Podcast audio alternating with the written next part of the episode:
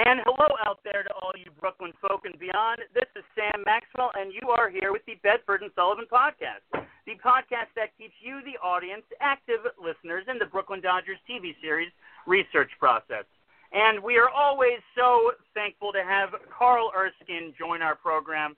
And, Carl, it's it's remarkable, and I, I know it's uh it's it's rather early to be wishing you a happy birthday, but still nine days from now you're turning 94, and, and I can't be more thrilled. well, you know that's an amazing number. That uh, I say it, but I don't. I don't hardly relate to it. But uh, yeah, 94 years and uh, been blessed in so many ways. Uh, my wife and I have been married 73 years and knew each other in high school. So we've had a life together, and uh, we're on sort of on lockdown at this retirement village in Anderson, Indiana, where Betty and I were both raised, born and raised. So we count our blessings every morning. As we all should, and I hope all of you are safe and healthy out there during this COVID crisis.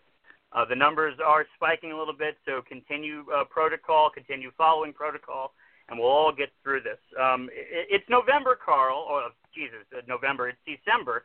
Uh, and, and you know things things have been a little quiet in terms of this off season, but I thought this would be a good opportunity to get you on here to kind of uh, uh, go into some of that off season routine. And before we got on the show, uh, I mentioned because uh, I had remembered us talking about that lady that you used to rent from in Bay Ridge, and I thought since uh, um, you know sometimes you would be playing in the World Series, sometimes not, that things were a little tricky with coordinating with her that we could kind of start back in October with how your off season would go. Okay, fine. Well, Betty and I, I mentioned earlier, we were both born and raised in the town of Anderson, Indiana. Anderson's about 30 miles from Indianapolis, right in the middle of the state. So uh, Betty and I have been together since we were teenagers. Uh, married now 73 years, but my baseball days always had uh, anxiety at the start of the year, the season, because we would come out of spring training uh, to Brooklyn, and then we had to find a place to uh, live during the season, and it was always a, a difficult thing to do because uh, we played every day, and uh, and then you had to follow a lead of somebody's that uh, thought there was a place over somewhere so Duke Snider had been my roommate for quite a few years, and he found a place in Bay Ridge, and through through Duke's uh, contacts, we made contact with Mrs. Coglin. Grace Coglin was her name, a widow lady, and uh, she had a sister in Saratoga, and so when we uh, got acquainted with her and arranged to uh, rent for the summer, she would go to her sister's in Saratoga and if we'd happen to get in the series, which we did several times, uh, then we had to extend our stay, and she would just stay at her sister's until we uh, were through with the season and the series, and it worked out just great for us. Uh, we were on Lafayette Walk, which is in Bay Ridge, and um, went back there a few years ago, just uh, the, going back to look at the neighborhood it still looked pretty much the same, and uh, my kids were raised there, so when we went back, of course they were all grown up, but uh, looked at the places I used to play in the street and uh, stick ball and so forth. So uh, we had a lot of good memories about uh, our years in Brooklyn and the neighborhood in Bay Ridge. Yeah, and I unfortunately have not been to Lafayette Walk yet, uh, but I, I certainly am going to make it a point to do so in the near future. And if you could go into once you got back to Anderson, Indiana, did you have a job that you had to do because of of just uh, you know well, the, the financial thing? Yeah, it was it was typical major leaguers in the 1950s. Uh, I think Sports Illustrated did an article uh, one time on what players did in the off season, and almost uh, copycat. Uh, we all worked uh, for about fifty bucks a week. Uh, we worked in that off season time because uh, we'd saved a little money during the season, but we didn't want to use up our savings in the off season. So to buy the groceries, uh, I used to work at a lumber yard. Uh, I would deliver lumber, uh, frame houses, uh, roof houses. That's what I did in the off season at 50 bucks a week. So, so that was how we survived in those days.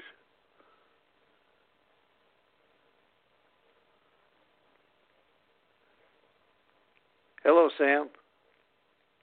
Hey, hello. Hey, Sarl. Hey, Sarl. Sorry, Carl. We had uh, technical difficulties for a second. Um, so, yeah. So, so, like you said, you would be working 50 hours, uh, 50 day, uh, 50 dollars a week. Excuse me. Um, so, what are what are some? Was it consistently you were doing just like like farmhand work? What what are some of the the gigs that you would be doing?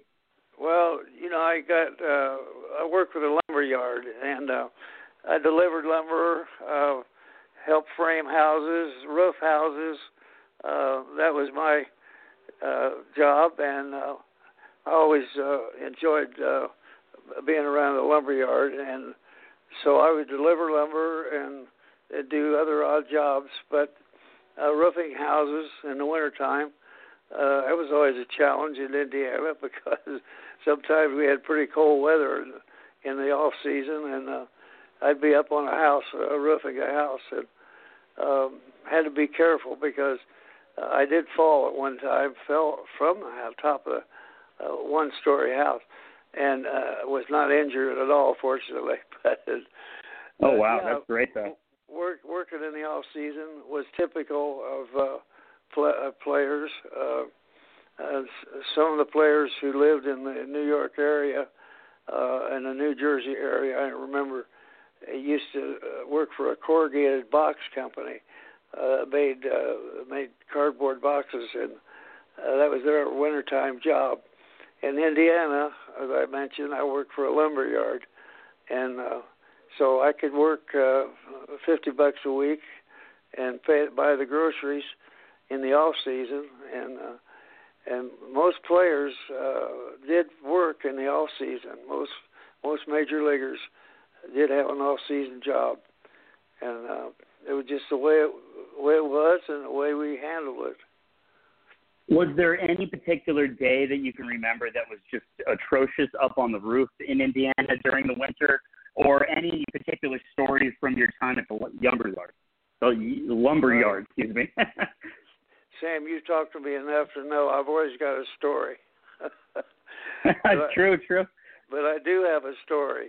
It was February. It was cold out. It was uh, below freezing.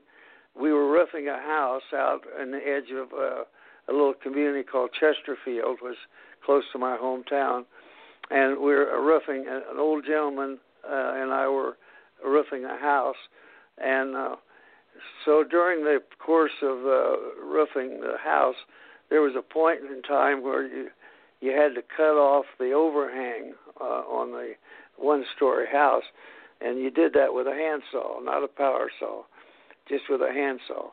And so I chalked the line that was going to be the line to to saw, and I was standing on the edge of the roof and with this handsaw, uh, just a, a regular that's the way the carpenters did it in those days. And uh, so I'm sawing this overhang, uh, and I lost my balance, and I fell actually head first off of the end of the house, a one-story house. So I suppose I was 20 feet in the air, and uh, in, it, instinctively, I can remember this as well as it just happened. Instinctively, when I fell head first, I hit the ground rolling. I hit it, and uh, my instincts were just telling me, and I I rolled with as I hit the ground. I rolled and came up on my elbows, and immediately I began to feel myself where I broke something. I surely broke something falling off the house. Uh, I determined quickly that my arms were good, my legs were good, uh, I'd actually survived the fall by the roll that I would just did instinctively, and so I was in good shape in those days. But that was the last day that I worked for the lumber yard. I went in and I said, you know, I'm going to straight trading in about two weeks. Here are the keys to the truck. Thank you for the job all winter. So that's what I did hmm. most most of my off seasons. You know, when thinking about these off seasons and the fact that there's so much protection of these arms now, um, and you know they they they want you know they're they don't want you playing a pick me up basketball game basically. Oh, um, right, was there ever was there ever, ever any of that even with the reserve clause? Like, like did you guys get some grief for the fact that you had to work? And and did you ever like turn it around and be like, well, pay us better? Well, it was a condition that existed for all all players. All players were signed to one year contracts in those days even the managers. Uh, no multi-year contracts ever existed in my day. So we worked. Uh, we worked like on commission. You got paid this year on what you did last year, and uh, and it was a one-year deal all the time. So the security was iffy in those days. Plus, uh, the Dodgers, for instance, had a huge minor league system, and if you faltered at the top, and you didn't produce, uh, you were quickly replaced out of that big farm system. Uh, so the pressure was on everybody, including Jackie, who had his own set of challenges. and uh, so, thinking back at those days, how did we feel about Jackie and the stress he was under? Well, we were all under the stress of one year contracts and trying to stay in the big leagues. So uh, it was very competitive, but it brought the best out of everybody because if you didn't produce in the big leagues, you didn't stay there. You you were optioned out, traded, sold, maybe even released. But uh, that was the way it was. It was the same for everybody, and uh, the competition was fierce. But uh, again, that that brought the best out of all of us. So once your playing career was over, you uh, started working at your local bank. If you could remind me what that bank was again. Well, actually, uh, when I got out of baseball, uh, I had to figure out how am I going to make a living, and I ended up selling insurance. And I got pretty good at uh, having an agency and taking care of a lot of people I knew in the, my hometown area. But then uh, I was invited to be on a board of a bank that just moved to town, and uh, so I was a director of a bank for a couple of years. And finally, the owners called me in one day and invited me to come on board as an officer in the bank. Uh, I was surprised at that, but they said, "Well, you live here, you know a lot of people, uh, you're ideal for an officer of the bank." So I became an officer, and then I went through the chairs and uh, in four or five seasons, four or five years, uh, the owners called me in and said, "We're going to make you president of the bank because you're doing all the things that a president should do. You're active in the community. Uh, you're uh, you're very active in uh, civic affairs, and uh, so you we're going to make you president of the bank." that that was a shock and a, a hmm. surprise to me, but. Uh, Uh, that's what happened to me in my uh, banking career. And so I was I was really an outside banker. I uh, developed business outside and made calls on lots of businesses and helped get our bank off the ground, which became a very hmm. successful bank. So, what do you think you took from your playing career into that new banking career? Well, actually, you know, I, I got a little bit of a shock excuse me, Sam.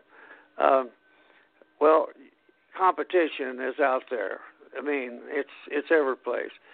So it was easy to for me to tell who the uh, competitors were because they had it written out on their jersey uniform, the Giants or the Phillies. But when I got into the, the business world, uh, the competition was just as fierce, but you couldn't always tell who your friends were or your enemies were. and so competition was was pretty fierce, and it was a daily uh, routine to be out uh, checking any lead for good business, and so my forte with the bank, as I ended up being president for 11 years, was uh, actually outside the bank, bringing in business and uh, uh, bringing in some quality business. So that was my experience as a banker. Uh, I didn't go to banking school, which most most bankers take a training course. I didn't do that. Uh, my forte was bringing in business and uh, uh, good business it, that was uh, solid and uh, you make loans and c- collect the loans and uh, so my I was actually uh, an outdoor president of the bank because that's where I could develop business. Uh, and so my uh, my strength for the bank was knowing people and uh, having people uh, trust, and uh, so that my contribution to the bank uh, sort of came naturally for me. Mm. And the titles, oh, the titles are always there, but uh, it's a team just like the Dodger team I pitched for. Uh, you had people all around you that were uh, skilled, and uh, so as president of the bank, the main thing for me was to get the best people I could find to be surrounded by, and uh, that's how uh, a good executive does operate. He depends a lot on a lot of people around him, and so that's how I was able to handle uh, being uh, president of bank for 11 years, and that was a great experience for me. Uh, our friend Jim Denny, when I was lucky enough to uh, both meet you and take a tour of Anderson, Indiana, he uh, showed me the bank and and the surrounding areas, and and there's a great statue outside there as well. There's a lot of great uh, dedication to you over there. It's clear what not only what you mean to the bank, but what you mean to the town. Well, I. Uh, you know, the old song that says "doing what comes naturally." Uh, that kind of Betty and I, we didn't have a game plan, but when I came home from baseball, uh, I had to learn how to compete in business, and that uh, was a, a stressful experience in the beginning until you kind of get established. But uh, the bank was new in the area, so it, it took a lot of legwork to, to promote the bank and to uh, develop the confidence of people to uh, to have confidence in this new bank. It was called First National Bank of Madison County, and uh, so it was a, always a, a challenge each year to go out on the street, develop business, bring it into the bank, uh, find good loans to be made to business, and uh, so I sort of learned on the job as president of the bank. Uh, but it came naturally to me because it was selling, and you had to develop people's uh, trust and uh, their confidence, and it took a while to do that. But that was that was my uh, contribution to the bank. Uh, I knew a lot of people. Uh, I'd been active in the community, and so uh, being president of the bank was uh, far beyond my imagination. But uh, I kind of fit the role, and uh, fortunately uh, was able to uh, be successful. And uh, for better or worse, what is the most eventful off season that you can remember? And a follow up to that is.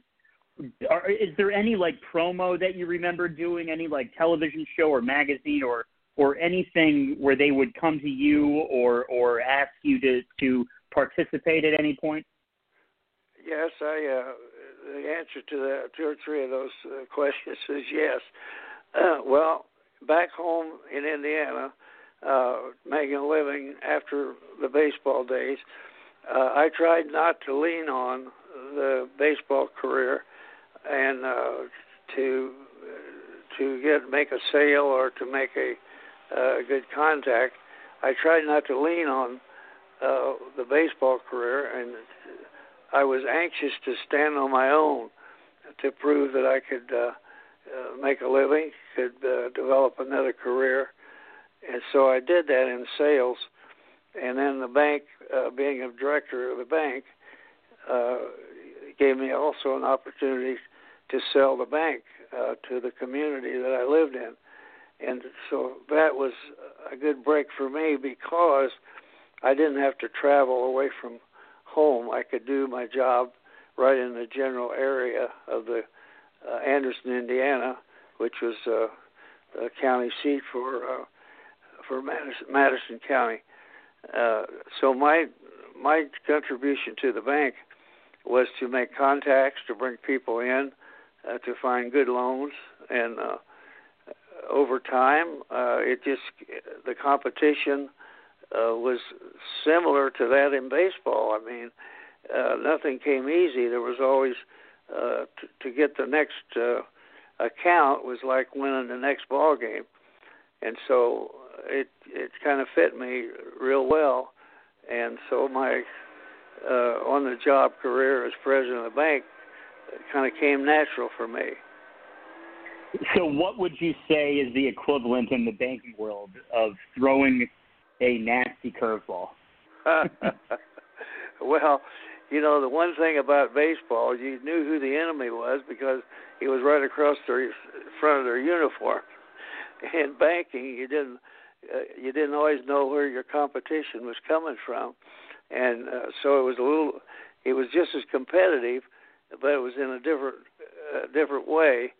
Uh, but it was a very uh, comparable kind of competition. You had to you had to earn what you got, and uh, you had to work at it. So that was my job. I was uh, on the street a lot, uh, making calls on businesses, uh, inviting uh, good businesses to join us, come in uh, for lending, and the rest of it. And question um, during that period, the 11 years. I mean, you know, a, a big part of it, obviously, the recognizability. Did like most people, you know, when you were coming to to get their information in their account and and and schmooze them, if you will, they knew who Carl Erskine was. Well, I was I was known locally, yes, and uh, the one thing I tried to do, and I was really diligent about this, I tried not to bring the baseball into the picture. I wanted to I wanted to earn my uh, uh, spurs and learn the art of uh, banking uh, without leaning on. Look what I did in baseball. Right. So, so, so to, I'm sorry to interrupt, but um, did you see it come up on on the customer side? Did you see them uh, constantly want to kind of go back to it, and you kind of try to try to navigate away? Well, I'll tell you what it was interesting to me. I found out that some of my friends they uh, were reluctant to give me an appointment because they didn't want to tell me no, uh, and uh, hmm. it, it was kind of a twist. Uh, I tried not to lean on the baseball experience at all, and learn on my own how to uh, make the sales and make the contacts and not lean on that baseball at all. So I did that, and uh, I, I think I overcame uh, that. I didn't want to talk baseball to people. I I wanted to talk business, and uh, you know I sort of steered my way through uh, avoiding as much as I could in my post baseball career leaning on baseball at all. And so I feel like I was able to kind of steer around that and uh, actually learn and become successful without uh, leaning on on the past. Well, it, it it's hard sometimes on this to avoid baseball talk. Uh, and, and this is the way I'll segue over to your post playing career, but still within baseball. Um, we had uh, um, the voice of the Indianapolis Indians, Howard Kellman, on the program on Monday. And he had been with us before, but it had been a while. Uh, and of course, it came up uh, that you guys were uh, were broadcast partners at some point. So if you could talk about broadcasting for the Indianapolis Indians and working with Howard. True. Well, that was always uh, the step that uh, was all offered to uh, former players uh, to do some broadcasting, and so uh, you may remember the uh, sports guy named Jack Buck. Jack Buck was an announcer for the Cardinals, and then he did also Game of the Week. And I worked with Jack Buck for a couple, three seasons uh, in broadcasting, which is typical of former players. Uh, some of them who get a chance to be in the booth and uh, describe the game as a player right off the field. So I did get to do the game of the week a couple of years with Jack Buck, and then uh, I did some work with KMOX out of St. Louis, which covered the Cardinals. Uh, I did some uh, broadcasting work with them, so uh, that was a good postseason uh, experience that players, several players, get a chance to do, uh, and some of them were real good too. I always appreciated the guys that I could uh, listen to that were former players. After being in the booth myself, I I recognized how difficult some things were, and how they how it had to be handled. So, uh, broadcasting was uh, kind of my stepping stone from uh, being a player to finally uh, graduating into a successful business person. So, what are some of the the most memorable games that you can remember? Is there any particular, maybe like a no hitter, a perfect game? Is there anything that stands out to you? Well, I can remember one game in Washington. Uh, the Senators they had a kind of a tail end team, and uh, uh, Jack Buck uh, was a clever guy. He was he was very clever with uh, descriptions and uh, how he how he described the play and so forth. It was fun to work with Jack, but uh, the toughest games to broadcast are the games that have no real meaning. And if you're playing a team, uh, one of the teams is in last place, going nowhere. Uh, to make it an interesting broadcast, it was kind of a difficult thing to do. But uh, I always admired uh, Jack Buck because he had a great imagination and uh, he had an interesting way of describing. And then, uh, not only that, uh, he was very skilled in bringing me in to make comments. Uh, I always appreciated it. Uh, uh, Jack was kind of the leader of the of the team here, and uh, even though I was experienced as a player, uh, he used uh, several approaches with me uh, to describe certain plays in the game, and so it was fun working with Jack because uh, he had great imagination. Now, of course, his son is well known now in broadcasting several sports, and uh, I think of uh, Jack Buck often when I'm listening to his son broadcast. So, so that was a good experience for me, and uh, KMOX in St. Louis offered me a chance to come to move there and uh, broadcast uh, with the Cardinals, but uh, it was not possible for me to, to move my family, so I had to mm-hmm. pass that one up. Well, that's too bad. Um, so you know, it's it's just remarkable that uh, Howard, who was right out of college, I believe, when he started, uh, has now been the voice of the Indianapolis Indians for about 46 seasons, I believe. Uh, he unfortunately we lost the minor league season there, but if you can talk about broadcasting with Howard and the uh, you know the con- the comparing and contrasting of of doing a minor league game versus a major league game.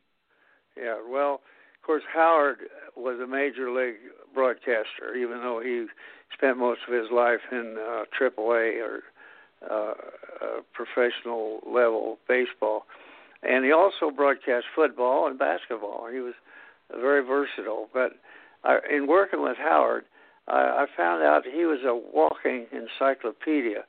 Uh, if I uh, hesitated about a certain year that uh, an event happened, Howard would nail it right on the money. He he had a he had a mind that was filled with stats and uh, and information going back uh, several years.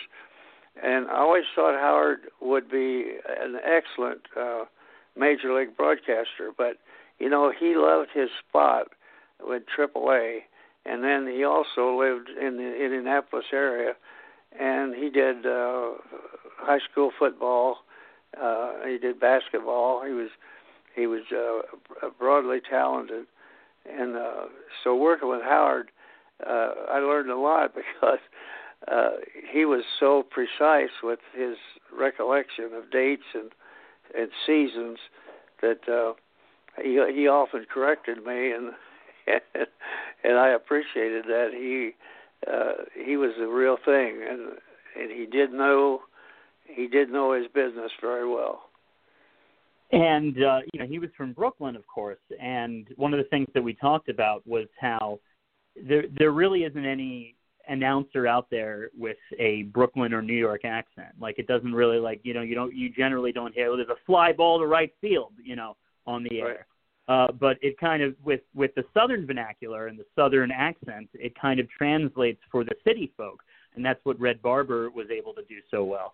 Uh, what what what is it for you? Why is it that uh, you know Howard had to lose his accent versus other regions that that kind of fit radio better, if you will? Well, I never really heard him comment much about about that. Um, you know, an announcer is distinguished by uh, the accent or the you know Red Barber had uh, he had kind of a uh, uh, I'll use the word artistic I don't know but he had a way of describing things uh, that were more colorful uh, and uh, appropriate. Uh, Vince Scully, uh, who f- came on board in 1950 at the Dodgers in Brooklyn, uh, he learned a lot from Red Barber because uh, Barber's description was always uh, had a flair to it. It wasn't just uh, just the words uh, fly ball to right field, oh, it's in the stands, whatever. Uh, he had a more colorful and poetic uh, uh, way of expressing, and Scully picked that up, and that became his forte as well. That uh, he described the games in a more literary sense than just a baseball uh, announcer, and I think that was what kept Vince Scully uh, popular so long, and uh, in fact, uh, he does uh, he does some uh, uh, podcasts and some other things on TV now that they get him back in front of the mic, and uh, so I'm really glad uh, to, to know Vinny, who just had a birthday. He and I are about the same age. I think Vinny just turned 94, and he's still doing uh, some things on TV and the internet. Mhm. And happy birthday to Vince Scully out there. And of course, by the way, Carl Howard gives his best to you and Betty. Um, oh, you know, it, it's been unfortunate you guys have not been able to see each other during this COVID uh, situation, and then a lot of people out there are missing both their loved ones and their their uh, friends. So hopefully, uh, this thing can can wrap up soon. And um, well, I will say Howard Mhm. Howard has been a friend. He's beyond uh, just a, an acquaintance and a uh, uh, and a uh, work with uh, on some Indian Indianapolis Indians games. Uh, Howard has been a good friend. He and his wife Robin uh, have often called for dinner uh, with Betty and me, and uh, so uh, Howard Howard really is a unique person and a very unique broadcaster. Uh, I I wish he'd take a shot at the uh, the major leagues because he certainly could qualify. But he's been happy with uh, his life at AAA and and doing uh, football and basketball as well as uh, uh, professional baseball. So Howard's very knowledgeable. Uh, he he uh, always uh, made sure I got the date right. if I thought it was in 50, 52, he'd say, "Carl, that was in 53." so, so he uh, he's on top of it all the time.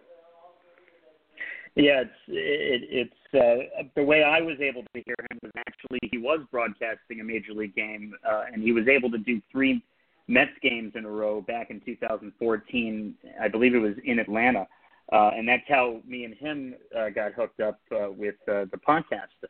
So uh, yeah, it, it, it's it's great, you know, and I think I've mentioned this before that I uh, an ex of mine uh, is from uh, Crawfordsville so I was able to take in much more of Indiana than I, I ever expected to, and I can attest that certainly is a certain charm that maybe some of the rest of the country uh, it doesn't get to see because they they've never been in you know they've never visited and and uh, they only hear what uh, some other people outside of Indiana have talked about.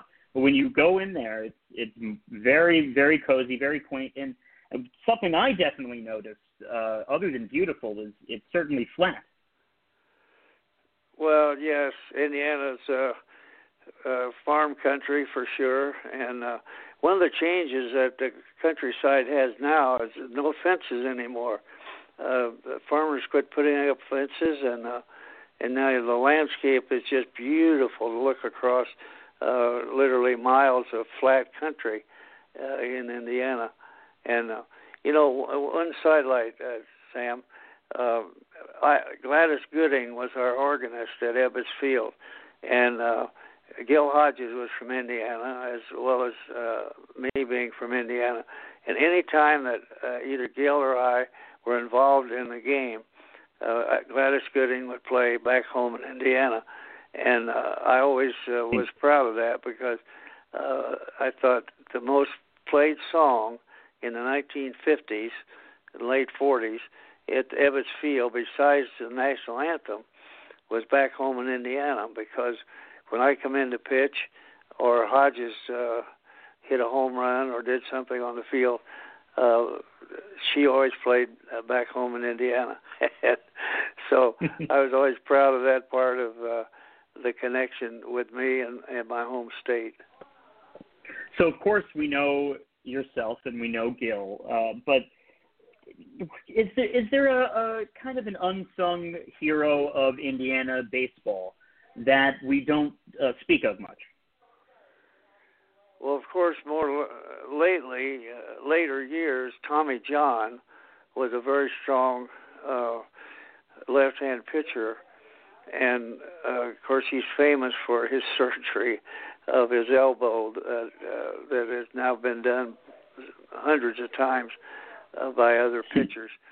But uh, Tommy John had an outstanding career. I don't think he got the notice and the notoriety necessarily uh, that his uh, career deserved.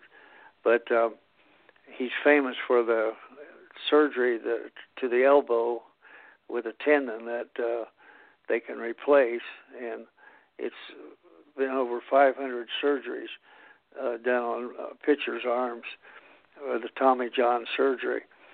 But uh, Tommy, really, they did. Indianapolis Star one time did a double page uh, on a Sunday edition of all the major leaguers from Indiana, and it was amazing how many uh, major league players have come over time uh, from Indiana, and uh, so I think the the history is all there about uh, how many players, uh, Hall of Famers, uh, came from Indiana. So I was always proud to be on that list, and uh, and uh, of course I was not uh, I was not in the Hall of Fame, but uh, I had a I had an identity with Indiana that I appreciated. And Roger, uh, excuse me, Roscoe McGowan was a writer for the uh, New York Times, and uh, uh, most of the people in Brooklyn call me Oiskin, uh, or short Oisk for short. But Roger, but uh, Roscoe McGowan, he dubbed me the gentleman from Indiana. I always uh, appreciated Roscoe, a very dignified writer, and uh, but I always appreciated the fact that he had identified me as uh, the gentleman from Indiana. So uh, when Gladys Gooding played uh, back home in Indiana, that uh, that really tied me to the state, and I was really proud of that. You know, I I have uh, I do a lot of reading of Roscoe McGowan in my research because of of the access to the New York Times archive. And I guess my question is, you know, I was talking about the New York Times and and reading a certain article to my mother. Uh, she mentioned how uh, living in Brooklyn, um, and she was living in Crown Heights at the time. Uh, her father, you know, the New York Times was too hoity-toity. Uh, he would be reading the the daily news on the uh, the subway going into town. So, I, I guess my question for you is, is is that perception out there? Like like when you're you know you you mentioned Roscoe and how he was great and he was very eloquent, but is there kind of that bias even outside of the tri-state area, which of course that you know it, it within the tri-state area they they have their hierarchies of the new, uh, newspapers as well. Yeah, I don't know. I can't remember how many newspapers there were when I was playing in New York, but I don't know. There were six or seven, and uh, the one that stood out to me, besides the Times and uh, some of the writers I knew, uh, Roscoe McGowan and uh, and a couple other writers, uh, was Dick Young, who wrote for the uh, Daily News. And it was a tabloid uh, paper, and it was a it was a, a, a sensational uh, coverage from uh, the tabloid. And Dick Young was the writer who traveled with us over the years and was identified strongly as a loyal Brooklyn uh, writer. Uh, and Dick Young was a, was a caustic kind of a personality, and uh, he could broadside you real easy with the pen. But uh, he was a good, uh, loyal uh, champion of the the Brooklyn Dodgers, and uh, so I, uh, even though you had to be uh, on your toes with Dick, uh, but uh, the the writers were important to me, uh, not not because of what they might write, because they always wrote uh, good or bad, and uh, I didn't always like the articles about me if I was having a rough stretch. But uh, one of the most loyal to the Brooklyn Dodgers was Dick Young, and uh, uh, he he was famous in his day uh, because he was caustic. He he had a quick uh, response. He had a sharp pen, and uh, uh, but and through all of that, he was loyal, very loyal to the Brooklyn Dodgers. And you know, later on became infamous for kind of inciting the uh, Tom Seaver trade. Okay, that was later than my years. Yes, you're right. but well, it, Dick well, was it's not, interesting. Dick yeah, was not bashful. He he took on anybody. Uh, when Burt Shotton replaced uh, Durocher uh, as manager of the Dodgers, uh, Burt was an older gentleman, and uh, he and Dick Young got into a, a paper fight, uh, you might call it, uh, quoting uh, them each other uh, daily, and it went on and on. And so uh, Dick Young uh, and and Burt Shotton uh, had this paper war that went on for I don't know three or four seasons, and the, you can't beat the you can't beat the guy with the pen. so Dick, so Dick was pretty tough on uh, on Burt Shotton for a couple three seasons. Uh, it, it, it's interesting thinking about Burt Shotton. You know, uh, the first thing that I think about was how traditional he was of not wearing the uh, the uniform in the dugout and wearing a suit. Well, there's a story behind that that has come out in recent years, but uh, when uh, Durocher, uh, I forget exactly the circumstances, but uh, he got in trouble with the commissioner and uh, he got suspended. Um, so Mr. Rickey, trying to replace uh, him, went to Shotton, but Shotton said, "I can't manage because I promised my wife when I took off that uniform that I would never put it back on." And so, uh, Rick, you know what happened? Rickey says, "Well, you don't have to wear a uniform to manage. you can manage in your civies, but you can't go on the field. You can't go out and change a pitcher uh, because you're not in uniform. So uh, Shotton, in order to keep his promise to his wife, uh, managed a few years. I'm not sure how many, but he managed a few years uh, with just his civvies on on the bench, and he, of course he couldn't go on the field, but he was permitted to be on the bench even though he was not in uniform. Now Connie Mack at the Athletics also managed for years uh, in civics, and so those two were uh, two managers that could not go on the field because they they were in civics. But that was uh, in order to keep his promise to his wife, Burt hmm. that he would not put the uniform on again. And so Mr. Rickey says you don't have to wear the uniform; you, you can manage without it. And, and so that was that was his trademark. Uh, I played a couple of years uh, for uh, Burt Shotton, and uh, a fine gentleman. So, a loaded question, but who is the best manager you ever played for? You know, I would pick uh, Charlie Dressen, uh, and I'd have to be careful because I played for four different managers, and they were all so different in their makeup, their personality.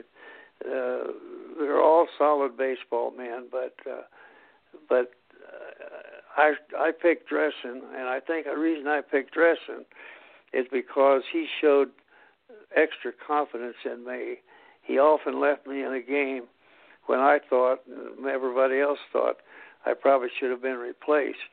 And he left me in the game, and I ended up being the winning pitcher. Uh, that happened more than once with Dressen.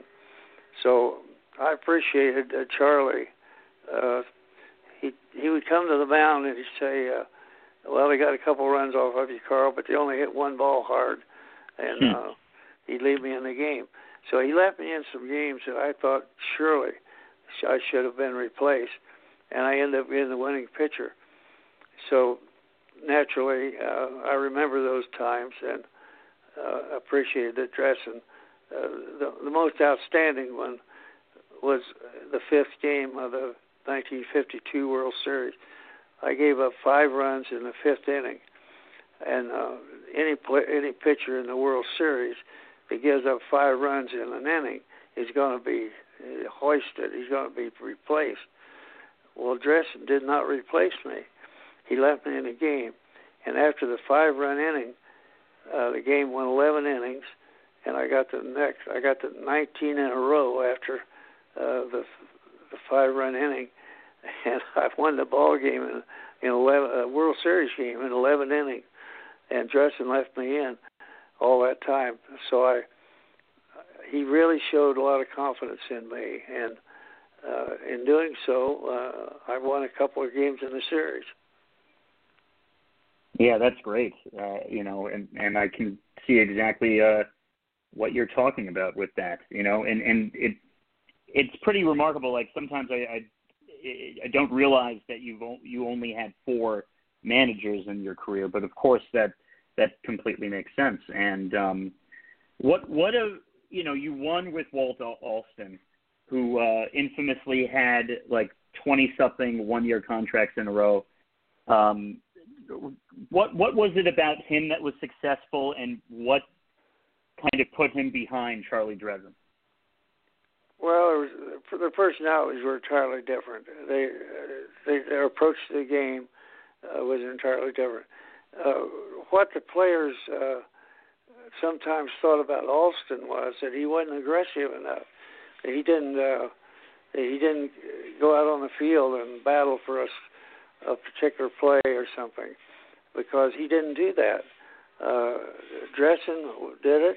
Uh, he was a fireball, uh, and he was a good baseball man. Dressen had a good baseball mind, uh, and uh, he he'd been a successful manager, uh, successful coach. Uh, so I, uh, he kind of stands out with me because he had so much, so many times he expressed his confidence in me and left me in a ball game, which I may end up winning, which I thought I should have probably, been replaced. So I did have uh, great respect for Charlie, and uh, it's hard to pick the best manager because uh, Alston, in his own way, was a very solid uh, thinker, and he depended. He did something that most coaches, most managers in my day didn't do. He depended on his coaches. Uh, Alston did. He would ask his coaches their advice. He would depend upon their input. And most managers in my day, they were the the last word. They didn't need any advice from anybody. They they called all the shots, including who pitched and who who stayed in, who came out. Um, but Alston was a, a different cat. Uh, he actually relied on the input from his his coaches, and uh, in some ways, I, I'm not sure I can say this right. In some ways, Alston reflected that he was indecisive because he would often go to his coaches and ask their advice as well. I looked at that as a strength that he depended on good baseball minds around him, and uh, but some people in those days would read that as a weakness that he couldn't make up his own mind, uh, and that was a minor thing with Alston because he coached, as you mentioned, 24 consecutive years on one-year contracts, which all players in those days and all managers were on one-year contracts. So Alston was uh, a Hall of Fame manager. Uh, he, he was a Rickey disciple too. Uh, people might forget that, but uh, Branch Rickey talked him into coming out of a teaching profession and coach in the minor leagues. And then Alston himself became a Hall of Fame manager. So uh, the the story behind the story uh, was that uh, Mr. Rickey saw baseball things about Alston that uh, made him believe that he could be a Hall of Fame manager, which he became. There you go, exactly. This is the Bedford and Sullivan podcast. You have been listening to the man, the myth, the legend, Carl Erskine of the Brooklyn Dodgers. And Carl, I'll end with this. Uh, you know, we were talking about your managers. Let's uh, talk about your battery mates. Um, I have a question out there from uh, the Brooklyn Trolley blogger who you've spoken to, Mike LeColan. Um, he he's wondering whether you knew about uh, something that Roy Campanella sponsored um, regarding uh, the the Negro leagues that were still going on at the end of the uh, the 50s, but obviously uh, it was tapering off at that point. But uh, they play the the Brooklyn Stars of 1959 that Roy Campanella sponsored, and of course at this point he had unfortunately had that terrible accident that uh, left him paralyzed for the rest of his career uh, life. Um, he, they, the Brooklyn Stars of 1959 they played four doubleheaders at Ebbets Field against Negro American League teams. Uh, were you aware of this at the time? Um, do, you, do you remember anything about this? No, you're right. I do not remember much about that. The Negro League at that time, of course, with Jackie breaking the barrier, uh, that it, it impacted the, the the Negro League until it finally uh, it finally had to uh, call it quits. But uh, no, and I was not particularly aware of of the games that you're talking about at Ebbets Field. No, I was not much aware of that. Yeah, he's doing a lot of research right now on the Negro Leagues uh, in light of the the Negro National League 100th anniversary, uh, which was formed in 1920, of course. So um, we're you know I believe we're going to be doing another Negro League episode next week with um, uh, Negro League historian Phil Dixon, who we've had uh, on here plenty of times. So it, it, it, you know, do you sometimes think about the fact that it, it's in in considering you were right there in the middle of it all in terms of the integration aspect? Um, it, it's such a, a a a side of history that does not have as much material and and it takes a lot for these historians to really uncover it. Uh, you know, it, it countering the way it's pretty easy to uncover the Major League Baseball history. Well, you know, it, it's a matter of culture. Uh, the culture of the times when I was a kid growing up was that America was black and white. It was no distinct. There was no trouble. Uh, anybody having any trouble with the distinction that uh, whites were uh, on this side and uh, blacks had their place, and that's the way it was. And I grew up in that atmosphere where uh, blacks were basically second-class citizens in terms of uh, privileges, where they went, who uh, things were marked black and white, and uh, that's that was my childhood growing up, and uh, I always marveled that my best buddy was a boy named Johnny Wilson. He was a black kid, and uh, we grew up together from 10 years old on, and then uh, it was like a a precursor, a, a, a pre uh, a, a predestined experience growing up with Johnny Wilson because then I played with Jackie for nine seasons, and uh, he w- he marveled at me by saying how how is it that you aren't caught up in this black and white thing? And I said, well, I never thought about it that way. Uh, my buddy Johnny Wilson was a black kid. Uh, he and I were as good of friends as you could ever be. And so my experience with Jackie was uh, very good, and uh, I never had any kind of a, uh, of a hint of uh, racism. Uh, I just Jackie was just a first class person, and uh, it was easy to get to know him, and it was easy to play with him uh, for nine seasons. So uh, that was a good experience for me to grow up with Johnny Wilson, and then play nine nine seasons with Jackie. Carl, uh, it is always such a wonderful experience talking with you about all of this stuff. And as always, you know, let's let's keep these conversations going. And happy early birthday. Well, thank you. You know, it's a pleasure to recall things. Uh, in my mind, sometimes I wake up and think, did that really happen? Did I really play with that great team in Brooklyn? And uh, made the move to LA.